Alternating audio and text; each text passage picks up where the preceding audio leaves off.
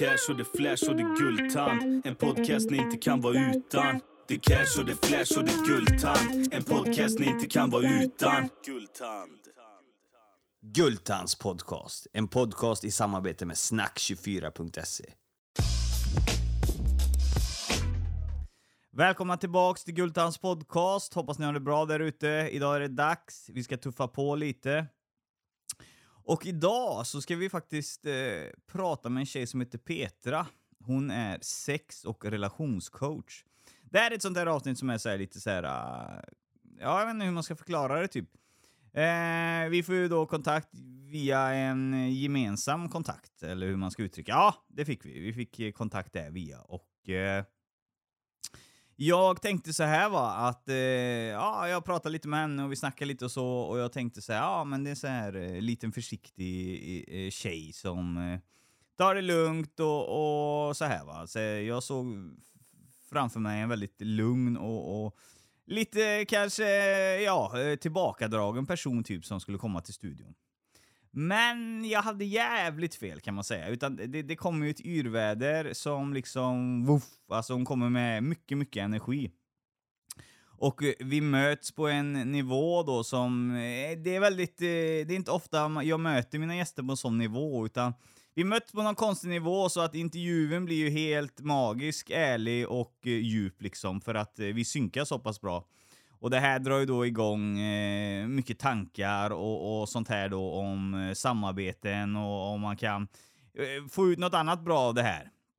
Eh, och det första vi fick ut eh, som kommer ske för övrigt, det är att eh, jag kommer åka ner till hennes studio eh, där hon kommer få eh, helt enkelt eh, eh, arbeta med mig, prova arbeta på mig, eller hur man ska säga, inte på mig, men med mig då. Eh, och ehm, ja, jag vet inte riktigt hur det går till. Jag är lite eh, nyfiken själv eh, och jag tror det kommer bli skitkul att få detta dokumenterat på film eh, för att se då hur Petras vardag i arbetet ser ut. Så det är någonting som jag verkligen ser fram emot. Men avsnittet är minst lika bra idag.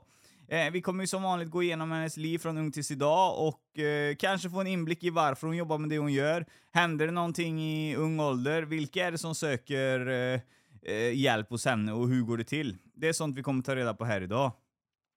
Så det hoppas jag ni är multitaggade på. Eh, för övrigt så är det viktigt att ni fortfarande går in och följer på Instagram, kommenterar, att ni klickar i betyg i de här poddhubbarna ni lyssnar på, till exempel Spotify, Acast och Apple Podcast, att ni klickar i hjärtan och lämnar kommentarer så att det, det händer lite, så det blir lite trafik och Google-sökningarna blir bättre. Och sen dela och sprida då, som sagt. Men nog om det, nu släpper vi in Petra så ser vi vad som händer. Välkommen in i studion Petra! Tack så mycket. Fan vad roligt att ha dig här. Ja, äntligen. Ja, jag följer dig på Instagram och eh, jag tycker både din biograf och allting eh, material har varit väldigt spännande. Det var därför jag kontaktade dig. Mm, tack så mycket. Kul.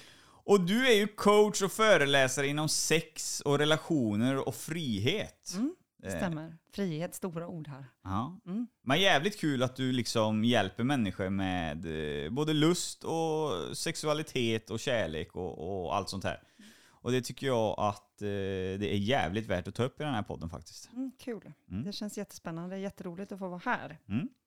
Men som vanligt så ska du eh, behandlas som alla andra, så vi ska mm. köra från ung tills idag. Mm. Så jag frågar dig, hur gammal är du? Vart är du född? Jag är 35 år gammal. Jag är född i en liten håla utanför Linköping, söder om Linköping, som heter Boxholm. Ja. Mm. Vad föddes du in till för familj då? En mamma och pappa. Jag var eh, enda barnet när jag kom. Jag är störst. Mm. Och sen har jag fått två stycken eh, småsystrar efter det. Mm. Mm. Och eh, var det en helt vanlig familj eller så här, svensk kärnfamilj? Ja, det skulle jag säga. Eh, att vi är en vanlig svensk kärnfamilj, absolut. Eh, mamma och pappa var väldigt unga när de fick mig. Eh, och jag var en gammal själ som kom in i, en, i ett spädbarnskropp. Så att det kan, det kan ju diskuteras och pratas om huruvida det funkar. Liksom. Jag har alltid känt mig som en, som en vuxen i familjen. Mm. Eh, på gott och ont. Spännande. Det, det har jag inte hört förut det uttrycket riktigt, men det var ju det är coolt. Men man ser på det att du, du, du, du skruvar lite där också. Det, det var inte allt som var positivt med det. Ja, precis. Nej, men jag eh, hade en, eh, en väldigt strulig och stökig tonårstid. Eh, så jag växte upp, liksom, min, mina första år var supertrygga och jättehärliga. Sen hände det någonting när jag, när jag klev in i tonåren och började utforska min egen sexualitet. Då, då, då blev det lite kaotiskt kan man säga. Mm. Spännande, det kommer vi till. Men eh, då, då tänker jag så här då, vi, vi snabbspolar. När du hoppar in i... Jag vill bara göra en bedömning först och se om, om jag har något rätt. För när jag har tittat på din sociala medier, tittat på dig och sådana grejer, så känns du som verkligen så här eh, energirik. Alltså det, det, Mm. det sprittlar om dig. Man ser... Eh, Ja, glädje och hela tiden, tycker jag personligen faktiskt. Så, jag antar att när du hoppade in i grundskolan och började, du var väldigt framåt, glad och sprallig, eller du, du hördes och syntes eller? Det stämmer bra. Mm. Jag eh, är verkligen en ledare från barnsben. Mm. Så med mycket energi och jag vet en period i livet så var jag till och med trött på att höra ordet energi. Så jag var trött på att höra folk säga åh, du har så mycket energi och här kommer hon med sin härliga energi och det var så här, fan, jag vill vara något mer än energi liksom. Men idag så har jag liksom vänt på detta. Jag jobbar ju väldigt mycket med energi idag eh, på alla sätt och vis. Liksom. Så att jag äger min energi på ett bättre sätt idag. Men ja, jag eh, hade absolut eh, tog plats. Eh, alltid varit en person som däremot behöver återhämta mig ganska introvert, alltså på ett introvert sätt. Väldigt extrovert i mitt giving mode Mm. eh, och väldigt introvert i, i hur jag behöver återhämta mig. Liksom. Mm. Och och då menar med återhämtare, då kan du behövt stänga in det eller skärma människor så var själv ett tag eller Ja, sånt? precis. precis. Alltså, många människor kan ju få väldigt mycket energi av att vara bland andra människor. Mm. Jag ger väldigt mycket energi när jag är bland andra människor och får energi när jag är ensam. Mm. Så skulle jag beskriva det. Mm. Coolt. Men eh, ingen form av eh, utanförskap, mobbning eller liknande eller något sånt här, utan eh, du var på plats, rätt plats? Ja, eh, alltså barn är elaka. Mm. jag var nog en sån här som försökte städa upp mycket som hände runt omkring mig. Inget utanförskap, absolut inte. Jag har också alltid varit väldigt trygg själv. Alltså Mm. så om jag har blivit utanför så har jag kunnat liksom hantera det. Alltså jag har kunnat vara själv, jag har kunnat gå någon annanstans. Eh, jag är uppvuxen också i en liten håla som jag sa till dig och där umgås man ju också väldigt mycket över gränserna. Alltså är man liten, alltså är man åtta år så umgås man med de som är 13 år. Mm. Är man 13 umgås man med de som är 20, upp till 20 liksom. Så nej men ja, Mm. var det svar på frågan? Ja, absolut. Väldigt bra svar, får jag säga. Men du känns ändå så, jag, jag försöker ändå så göra en eh, så här liten, du känns ändå så glad och sprallig och såna här grejer och väldigt eh, bra karisma. Men eh, det, du kan också gå, det syns på dig, typ med, trampar man dig på tårna på fel sätt så kan du också bli rätt arg va? Jag skulle säga så här att anledningen till att jag upplevs som väldigt glad och sprallig, Mm. det är för att jag har väldigt nära kontakt med det som är liksom mörkt Mm. och, och svårt i mig. Eh, jag har inga rädslor kvar, skulle jag säga, kopplat till att ta i mitt eget mörker och i min egen skit. Mm. Eh, och det gör att jag får ännu mer access till glada, spralliga, härliga, härliga känslor. Så jag brukar säga det när man ser på Instagram, eh, det här liksom, man, man visar ju ofta, man pratar om det, att man visar upp alltid den, den, den fina sidan av verkligheten. Eh, och ju mer typ glädje man ser på min Instagram, alltså lika mycket smärta och sorg finns det. För att ju mer glädjen liksom ökar, det betyder att desto mer förankrad är jag med, med den andra polariteten. Och det är inget konstigt, det är liksom inget dåligt med det. Under väldigt, väldigt många års tid så gömde jag det här liksom mörka, svarta, geggiga eh, i mig och skämdes väldigt mycket för det och ville absolut inte att det skulle synas någonstans. Men det var ju när jag liksom började jobba med det och tog tag i det, lyfte upp det till ytan som jag insåg att shit, här finns det kraft. Mm. Alltså det finns massa kraft att hämta här. Och även alltså när det kommer till, alltså till vår sexualitet, det finns en mörk sida och en ljus sida där också. Det mörka är liksom inte dåligt. Ja. Eh, Det finns ohälsosamt mörkt, det finns ohälsosamt ljust, men det Mm. finns också det som är hälsosamt här. Nu är jag, liksom all, nu är jag överallt och pratar med Ja, dig. men det är bra. Det är bra. Det är intressanta svar. Det är djupa svar, jag är inte så van med det. Eh, jag bara, det här undermedvetna, på något sätt så talar du om för mig att det har hänt någonting eh, någonstans känner jag. Mm. När, i vilken ålder händer det här? Som du samlar på dig så mycket mörker menar du? Som du Eh, skäms för? Ja, precis. Ja, men i, på ett medvetet plan så, nej men jag blev vuxen väldigt snabbt, Mhm. som jag sa. Eh, och det hände saker när jag var liten. Eller vet du vad, vi kan göra så här istället. Vi har pratat om det här, du vill ju lära dig saker också. Ja. Vi genomgår ju x antal sexuella faser Mm. eh, när vi växer upp. Alltså det börjar redan när vi ligger i mammas livmoder. Då är det ju väldigt oskyldigt. Alltså du vet, man tar det man behöver. Mm. Har du ett behov så, så, så liksom utför du det. Mm. Du, du äter, du tar den näringen du behöver och så vidare. Du tar den närheten och värmen du behöver. Vi föds, samma sak där. Vi uttrycker våra basa- basala behov. Vi skriker om vi behöver skrika, vi är ledsna om vi behöver, om vi behöver gråta, vi säger till när vi vill ha mat eller liksom sådär. Mm. Och sen så växer vi upp och i den här fasen när vi blir ungefär mellan 6 och 9 år, och då behöver vi inte liksom fastna vid exakt ålder här, men då börjar vi ofta, då går vi in i den här lekfulla fasen där man börjar upptäcka sina kroppar. Mm. Du vet, man leker doktor, Ja. när man har hemliga fester, du kan säkert relatera till såna Ja, här- absolut. Ja, ja. Pojkar har ju lättare oftast att visa, visa de man jämföra sina, sina snoppar för varandra. Eh, och, och kvinnor kanske är lite på ett annorlunda sätt. Men hur som helst, här så blir det ofta galet. Mm. I den här perioden så är man nyfiken. Man vill leka, man vill titta. Och vi vuxna är ganska dåliga att hålla liksom ett säkert space för barn här, eh, utan att lägga skam på dem. Man säger ajabaja, inte pilla på snoppen, inte göra så och så Mm. vidare. Eh, Det Ja. kan jag relatera till. ja, Ja. och det, det gör ju saker med oss. Ja. Liksom. Jag försöker med min son vara väldigt så här, okej jag ser att han, att han pillar nu, alltså hur kan jag göra det tryggt för honom i det här, i, i det här utrymmet? För det är normalt, det är Mm. normalt att vi börjar utforska. Jag var liten och som alla andra eh, nyfiken och råkade ut för vuxna människor som, som gjorde saker mot mig som, som blev ganska obekvämt, alltså som satte väldigt mycket skam eh, på mig redan som liten. Men det stora liksom som, och det som jag benämner som mitt mörker, det var ju här när jag blev tonåring. Eh, och råkade ut för övergrepp av olika slag som till, sen, till slut sen ledde till att jag typ skapade övergrepp på mig själv. Så att, eh, eh, ja, där, där ligger liksom mycket av mitt, ja men jag har känt mig smutsig liksom. Mm. Och ju mer jag har grävt i det här och jobbat med detta så har jag också förstått att det är inte min smuts. Alltså det är någon annans smuts som jag går och bär Mm. på liksom. Så försöker man packa bort det och vill inte att någon ska se, eh, se de här delarna av en liksom. Men det är ju inte någonting, alltså jag är ju inte vad jag har upplevt.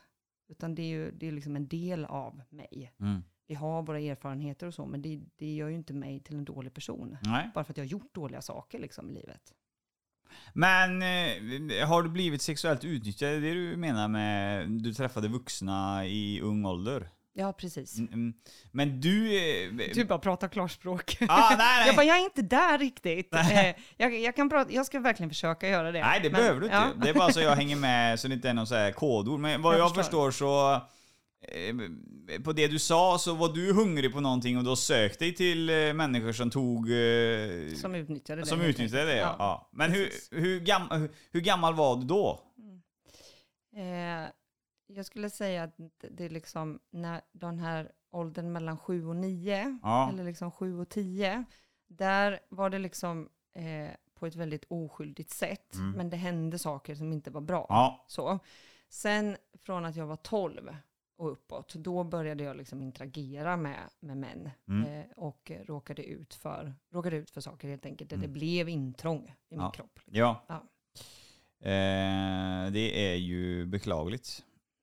Eh, och eh, ja, jag fatt, förstår Men mig inte på också, dem nej, nej, och det kan, man, det, kan, det kan ju bli ett avsnitt i sig att prata om den liksom, eh, frustrationen och eh, ja, eh, när det kommer till, till människor som gör så. Men för mig och vart jag har liksom kommit med detta och varför jag, ja, alltså det här är ju ett skäl till varför jag gör det jag gör idag. Mm. Så på ett sätt så kan jag idag säga att det jag har varit med om har varit en gåva för mig. För jag ser vad jag kan göra för andra människor. Jag ser vad min story gör, liksom hur det landar i andra och hur det kan liksom öppna upp för saker i deras liv.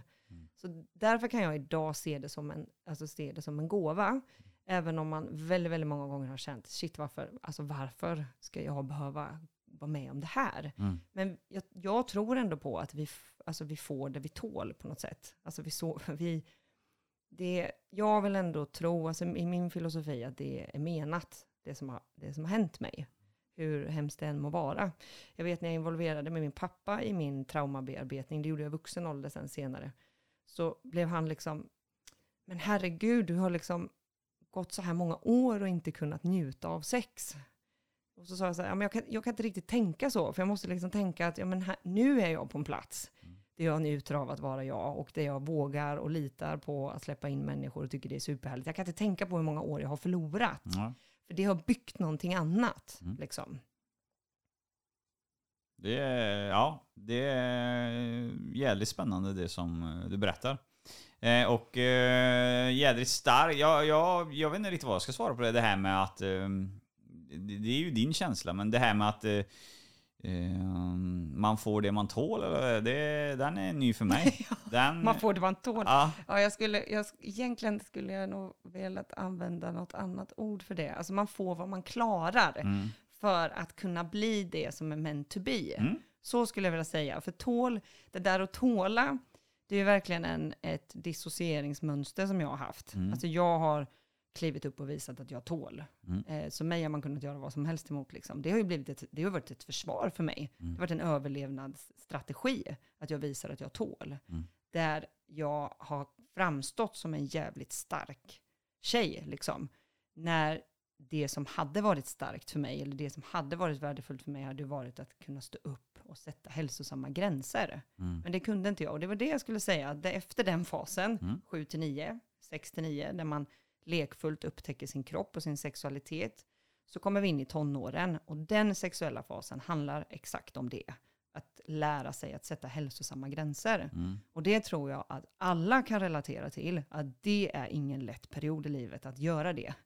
Man ska vara tillgänglig överallt, man ska liksom bli vald, man vill inte säga nej till att gå på fester, testa alkohol, göra det och så vidare och så vidare.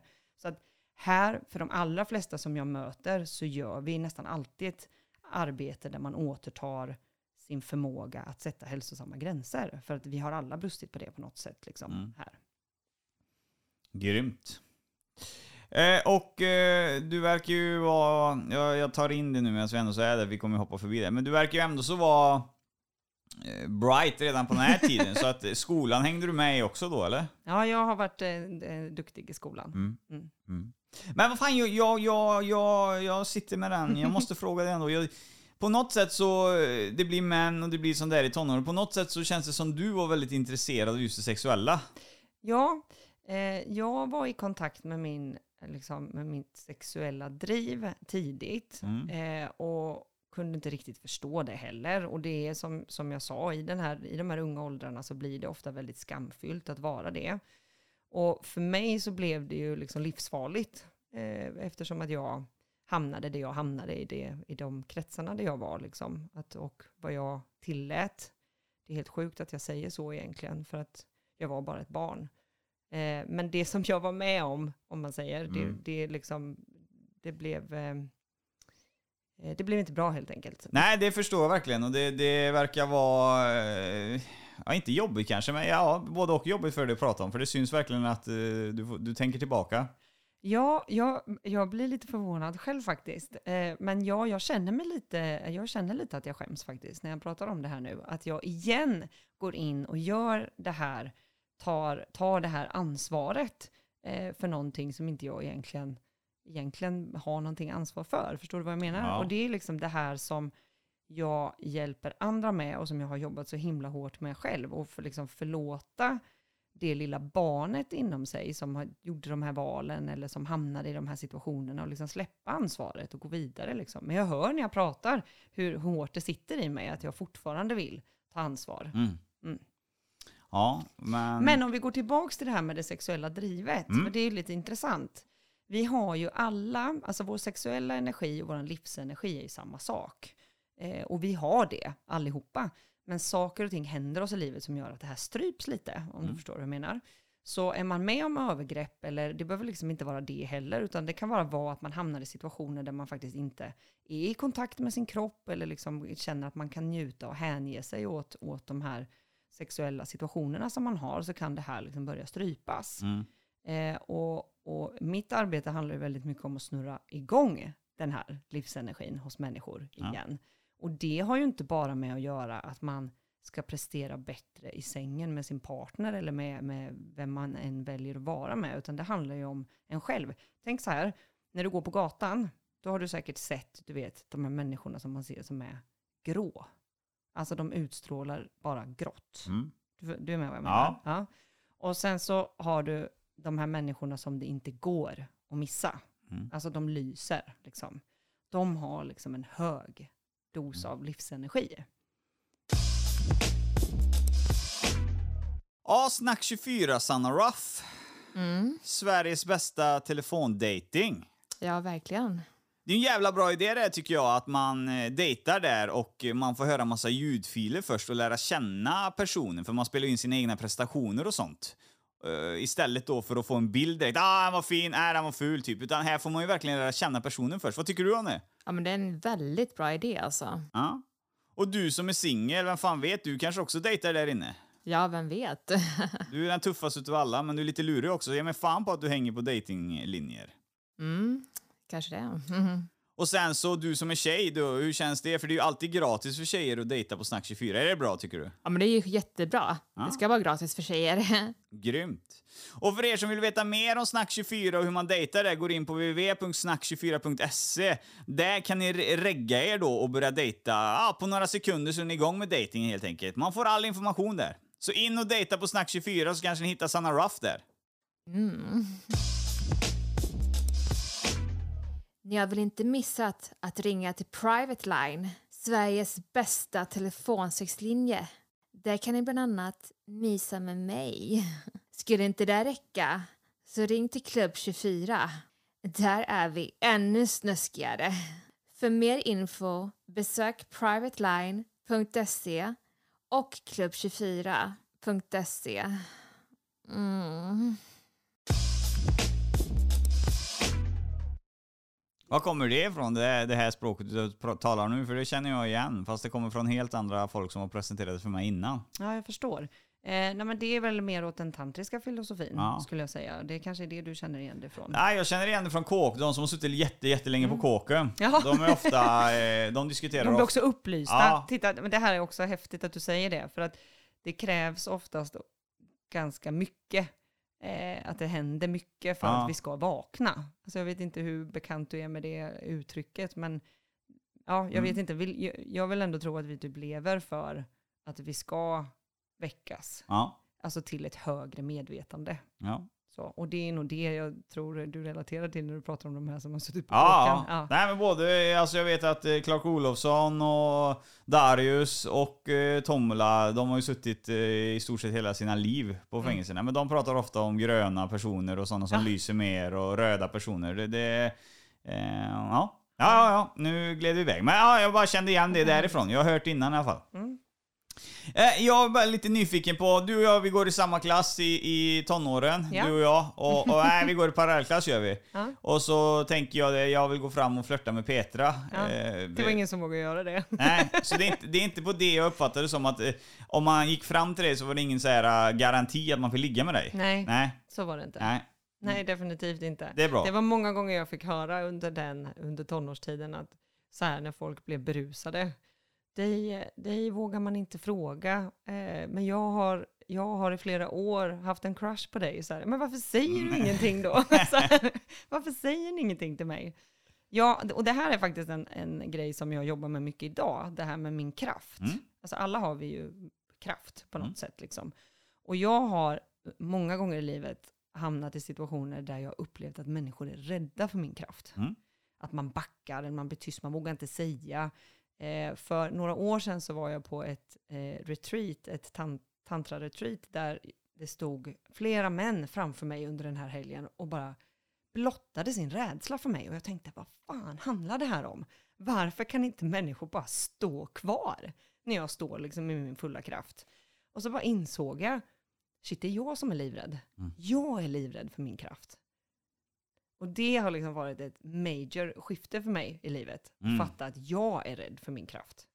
Ja.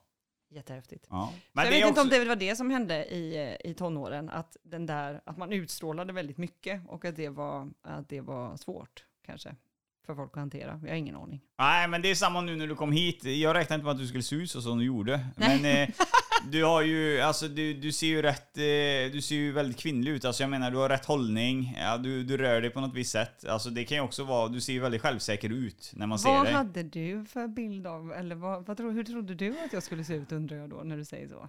Nej, alltså jag, jag, jag, jag uppfattar dig på social media som en liten, jätteliten människa. Jaså? Som, ja, alltså, jag är en ganska stor Ja, människa. ja, nej, men jag, jag, jag vet inte. Jag har bara fått det på, på Okej. att eh, en pytteliten eh, lugn bakåt. Eh, Wow, Ja. det här är superhäftigt att du säger det. För nu berättar jag för dig att, att jag jobbar med det här med min kraft. Ja. Eller du vet att, att det har blivit ett skifte när jag förstår att jag är rädd för min egen kraft. Och så säger du, alltså det är ju en, en direkt spegling av det. Det du ser på mina sociala medier är en liten person. Och man bara what?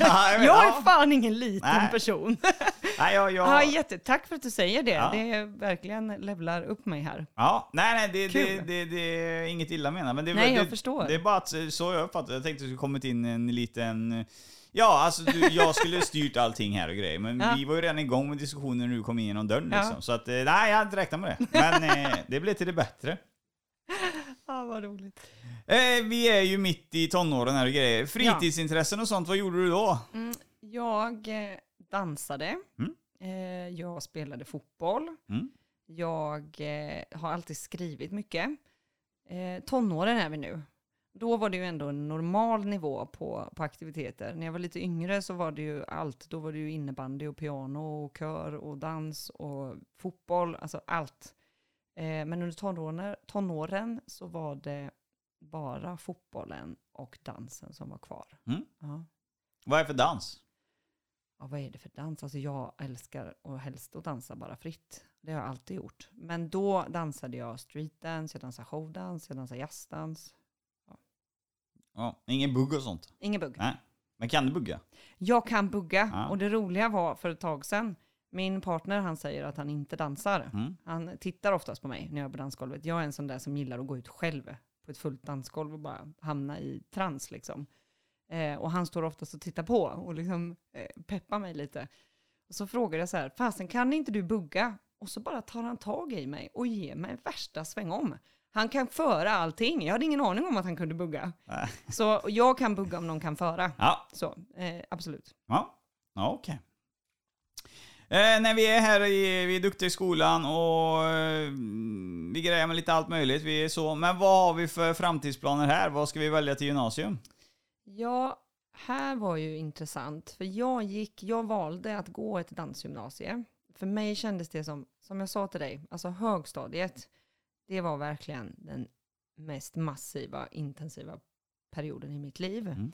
Det gick bra i skolan, helt otroligt. När jag skulle väl gå in i gymnasiet så bara kände jag att jag måste göra någonting som jag tycker är roligt, för annars kommer inte jag gå till skolan. Jag behövde verkligen typ återhämta mig. Så för mig var det självklart att välja någonting där jag fick använda min kropp. Så jag ville gå dans. Alla mina lärare tyckte att det var helt bortkastat. Men det är som att jag alltid har vetat att jag kommer inte gå på högskola och universitet. För det har aldrig passat mig att liksom gå den där förutbestämda vägen. Nej. Eh, jag vill bygga min egen utbildning. Och det är vad jag har gjort sen. Mm. Men dit har vi inte kommit än. Nej. Men där tänker vi samma i alla fall. Ja. Jag var också inställd på att jag inte kommer läsa vidare och sådana grejer. Mm. Så, och ville gå min egna väg. Så där var vi ju samma. Så det var liksom, för mig var det också överlevnad. Ja. Att jag fick dansa varje dag under gymnasiet, det gjorde ju att jag gick till skolan. Jag vet inte hur jag hade kunnat motivera mig till det annars faktiskt. Så trött som jag var i det. Men här kan vi ändå så fira lite. Du Ja. jobbar ju med det du gör, vill göra idag och jag jobbar med det jag vill göra idag. Ja, vi är båda ganska fria, Ja. eller hur? Ja. Precis. Det är freedom. ja, det är det verkligen. Ja, eh, nu får du ursäkta då, för nu snappar jag upp, eller snappar jag inte upp, vad valde du gymnasiet? Jag valde dans. Du valde dans? Ja. Sa du det här inne? Ja, det sa jag. ja. ja okej. Fan vad coolt. Mm. Mm. Eh, och det gick bra? Ja, det gick jättebra. Mm. Det gick jättebra.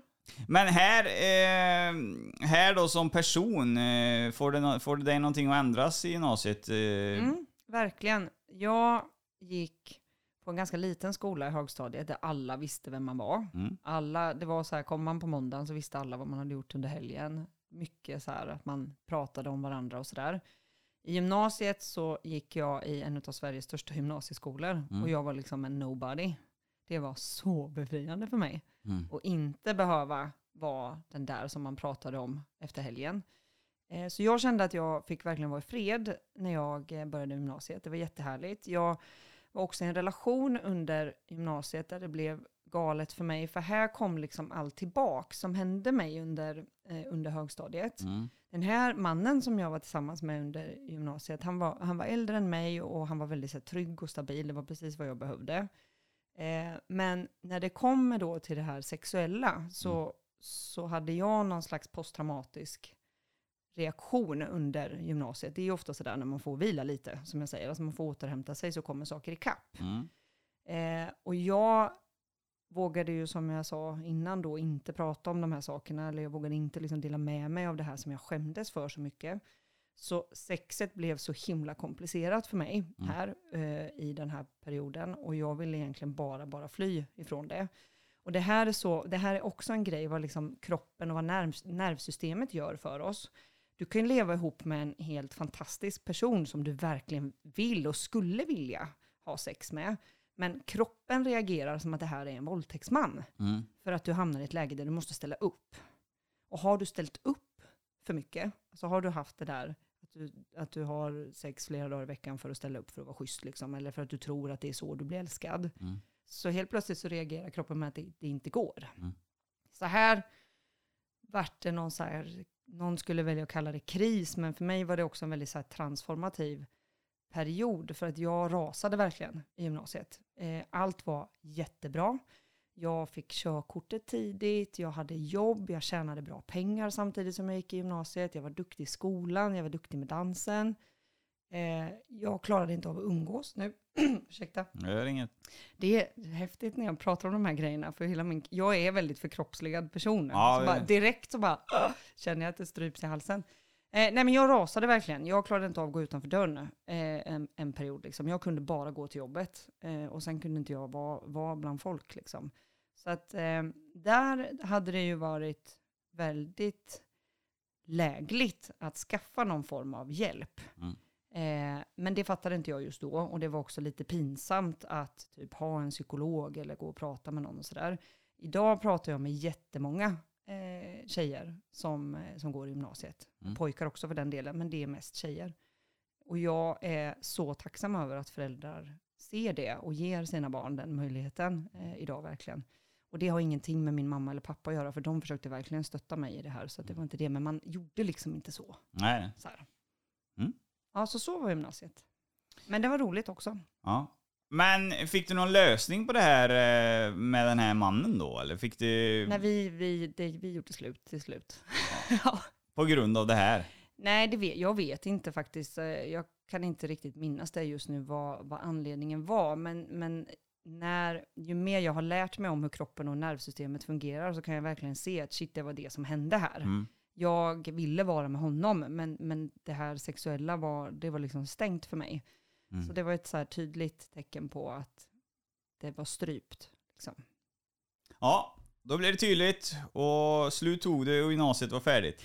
Men eh, när vi förriggar lite så har du nämnt också om en eh, Stockholmstripp. Ja, precis. Efter gymnasiet så hade jag ett jobb ett tag och eh, blev rastlös. Jag satt, jag satt på kontor framför en dator. Eh, det var inte min grej. Även om jag gjorde ett bra jobb så var det verkligen inte min grej. Så jag utbildade mig till PT då och insåg att där jag i den här lilla hålan där jag bodde, där fanns det liksom inte direkt någon marknad för det. Så jag hamnade i Stockholm för att göra en lång historia kort. Fick eh, jobb på, eh, på Stureplan, lilla eh, Petra kommer från landet, glider in på Stureplan och gör liksom sin livs resa. Alltså verkligen, det går bra för mig, jag blir fullbokad, jag tjänar bra med pengar, jag får uppmärksamhet på olika sätt. Eh, men här någonstans så kommer liksom ras nummer två. Mm. Och det har inte med Stockholm att göra. Folk, folk sa så här till mig, liksom, ja men det är klart att alla åker till Stockholm och de blir utbrända. Så jag bara, ja fast det, det var inte riktigt det som var grejen. Men eh, ja, jag rasade ihop igen helt enkelt. Eh, och med ras, egentligen, det vill jag säga, för det vill jag att alla ska höra som lyssnar på det här. Att alla de här rasen som vi har, Det är verkligen så här stormen som behövs för att det ska ske ett skifte och en transformation i livet. Liksom. Mm. Eh, så att här blev det för mig, allt kändes fel. Allt var ju på pappret jävligt bra, Mm. men det kändes fel. Så att jag eh, bokstavligt talat packade en bil och körde till Göteborg. Ehm, och där blev jag hemma sen. Mm. När jag kom till Göteborg så bestämde jag mig för att nu behöver jag ta tag i det här. Jag behöver jobba med mig själv, jag behöver förstå vad det är som händer i mig. Vi ska ju också då kanske lägga till att under den här Stockholmsperioden så hade jag en mängd destruktiva olika relationer. Mm. Så att liksom det här med sex och relationer har ju, varför jag är bra på det idag, det är ju för att jag har varit bedrövlig på det eh, i mitt liv. Liksom. Så när jag kommer till Göteborg så bestämmer jag mig för att nu, alltså jag måste, jag måste må bra. Mm. Jag måste liksom förstå mig själv framför allt. Så då utbildade jag mig till life coach. Eh, och började liksom jobba med mina egna grejer. Grejer, jag väljer att säga så just nu. Mm. För sen så startade jag företag och jag träffade en annan man och jag blev mamma. Och eh, barnet blev tre år. Jag var mitt i en stor produktion.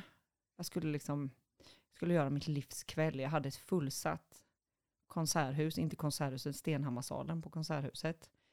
Jag drev ett projekt som jobbade stöttande för ungdomar. Mm. Så jag ville ge dem en, en trygg plats i livet där det är som stormigast med tanke på min egen eh, bakgrund. Eh, efter den här showen var slut så står jag i foajén här och överöses med kärlek verkligen. Det är brev och det är gåvor, det är föräldrar som kommer fram och tackar för hur jag har stöttat barnen på, på olika sätt. Och jag kunde inte ta in detta. Jag kunde verkligen inte stå i den här i de här överväldigande känslorna. Och det här ska vi prata lite mer om sen Mm. tror jag. För överväldigande känslor, det är ju trauma. Mm. Så. Och då spelar det helt plötsligt ingen roll om de är positiva eller negativa för att man svarar på dem på samma sätt. Så det som händer mig den här kvällen efter eh, den här eh, showen, det är att jag sätter mig i en situation som är snarlik eh, det som jag var med om när jag var, när jag var tonåring. Mm. I liksom energi, om du förstår vad jag menar. Ju mer smärta, desto bättre. Mm. Och här så kastas liksom hela livet upp och ner sen. Och jag får liksom verkligen igen, nu behöver jag på riktigt förstå vad det här handlar om. För då var det väldigt tydligt för mig att jag har ju förstått. Jag har förstått, jag har pratat, jag har bearbetat alla de här sakerna. Jag har förstått på en mental nivå. Men det händer ju fortfarande någonting i min kropp Mm. varje gång jag hamnar i överväldigande känslor. Eller det finns ju olika grejer som triggar det här såklart. Där jag trillar in i det här mönstret igen. Där jag låter män göra saker med mig som inte jag vill. Mm. Eh, och här kommer liksom nästa level up. Där jag kommer i kontakt med tantra och embodiment och börjar förstå liksom hur nervsystemet funkar. Eh, och där kunde jag liksom börja läka mina trauman på, på riktigt. Mm. Eh, ja, så nu, tro, nu drog jag storyn hela vägen fram till typ nu. Ja. Utan det- att du frågade. ja, men det är ju lite... Väldigt kortfattat, men ja, fråga gärna. Om Ja. jag, det kanske inte alls eh, är tydligt. Nej, alltså nej, tydligt. Vi kommer ju in i det så kommer bli jävligt tydligt. Eh, jag bara tänker på en grej där som jag vill ha med mig i alla fall. Och det är ju det här att... Eh, ja, för det första så, så är du en sån människa, det kan vi börja med. För det första, så, skulle jag lyft dig så, i huvudet så här nerifrån, och så stoppat ner dig i en eh, krets där, eller en krets där, eller en krets där, så Ja. kommer du ta dig i de kretsarna. Ja. Var jag än stoppar dig. Ja. För att eh, du verkar vara väldigt bra på att anpassa dig.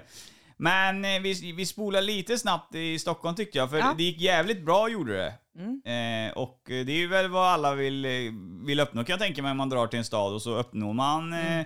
eh, eh, det man vill, och tjäna pengar och det går bra och sådana grejer. Men sen då helt plötsligt så bara bam så går det åt helvete. Ja. Och då är det lite intressant, och vad är det som går åt helvete? Ja, jag förstår vad du menar, för att det var ju liksom ingenting i min yttre värld som gick åt helvete. Ja, okej. Ja. Eh, Jag var fortfarande, alltså hade ett bra jobb och gjorde bra ifrån mig och, och allt det här. Det som gick åt helvete var ju att min inre värld rasade samman. Mm. Så. Eh, ja. Med en mix då från, hade du med dig från det unga då eller vad? Ja, det skulle jag säga. Det, Ja. det liksom kommer med hela tiden. Alltså gör man inte upp det går ju liksom i cykler. Mm. Och så, som jag berättade innan, så har man haft de här olika situationerna där, där saker har kommit upp igen. Och så har man tagit hand om det på den nivån man klarar just då. Mm. Och sen så går det vidare liksom. Eh, så vä- vänta, vad var grundfrågan här nu? Grundfrågan var egentligen varför det blev problem i Stockholm och du drog ju hem egentligen, eller vad det var för problem. Ja, just det. Eh, jag gick ju sönder fysiskt Mm. också. Så att insidan rasade och det gjorde det för att, alltså för att jag fysiskt gick sönder. Alltså jag fick skada på skada på skada på min fysiska kropp. Mm. Eh, och det kändes lite, jag kommer ihåg det, jag läste faktiskt igenom det för ett tag sedan här, det, det jag skrev under den här perioden. Det kändes som att, det var verkligen så starkt det kändes för mig, att jag inte kunde använda min kropp och träna som jag ville. Mm. Det var, jag beskrev det som att klippa av fingrarna på en gitarrist. Mm. Och det gjorde ju att jag blev stilla sittande, om man säger. Alltså jag var skadad fysiskt i kroppen. Jag kunde inte eh, röra mig på det sättet jag ville. Jag fick mycket tid att sitta med mina tankar och mina känslor och då så Mm. kom liksom allt Ja, tillbaka. okej. Ja. Och då blev det för mycket för mig att hantera och då kände jag att nu behöver jag göra någonting igen. Så då flyttade jag. Eh, och det vart ju väldigt bra. Mm. Mm. Absolut. Och idag då som vi säger så är det ju coach, föreläsare inom sex, relationer, frihet. Du lär människor om kärlek, lust och sexualitet. Mm. Det kan man eh, snabbt snappa upp om man läser din bio på Instagram. Det kan... Så då tycker jag att vi börjar. eh, För det första, hur blir man en coach inom det här? Ja, precis. Eh, och som jag sa, jag gick ju, jag var ju personlig tränare från början Mm. och då lär man sig ju om coaching när man utbildar sig till det, absolut. Jag har läst mycket så pedag- pedagogik, eh, olika kurser i pedagogik och ledarskap också. Men när jag flyttade till Göteborg så gick jag en life coach-utbildning.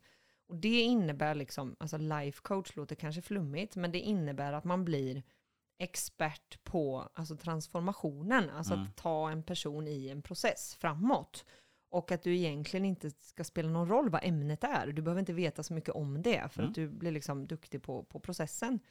Och varför jag håller på med det här ämnet tror jag är, är, i alla fall ganska klart nu Ja. efter att ha berättat lite. För att man blir liksom bra, jag vet inte, men oavsett vad du ska köpa för tjänst så vill ju du att personen ska ha gjort resan, Mm. eller hur?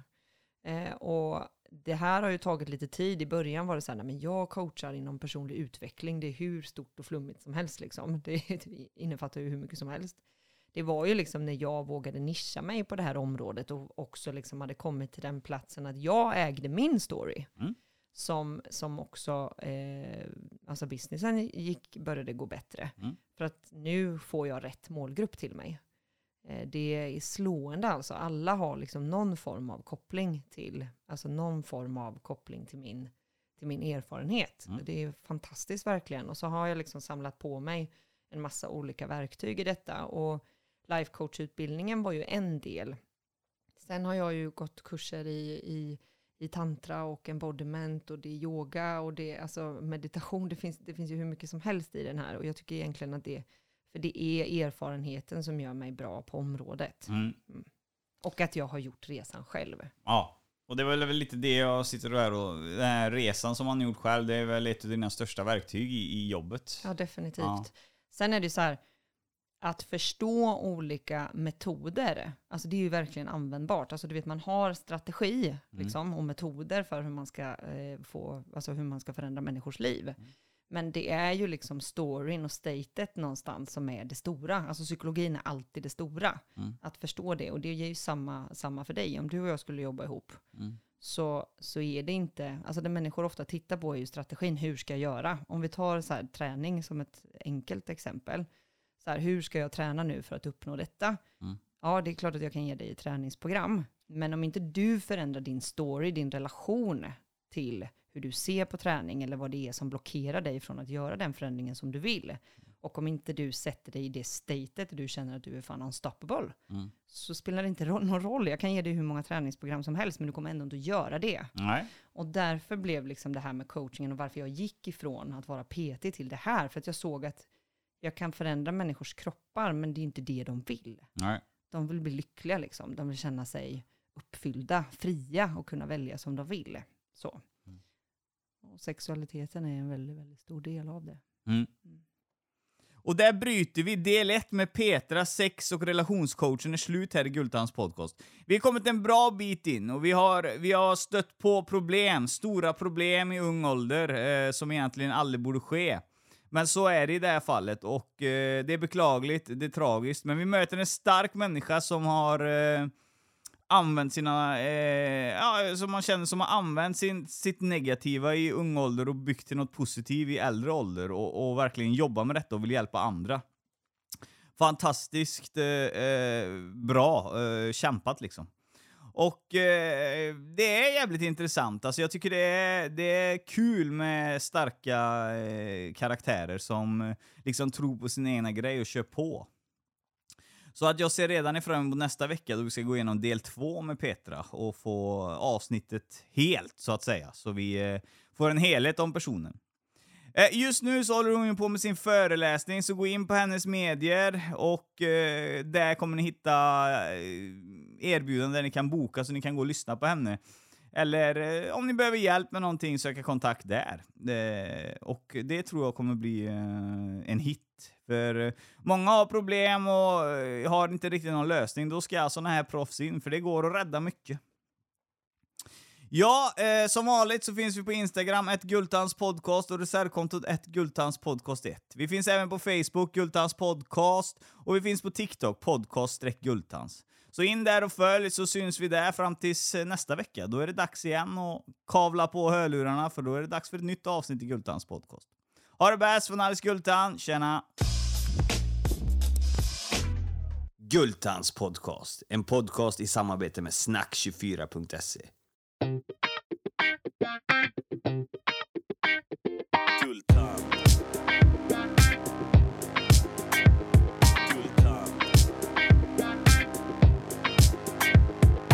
Cash och det flash och det guldtand. En podcast ni inte kan vara utan. Det är cash och det flash och det guldtand. En podcast ni inte kan vara utan. Guldtand.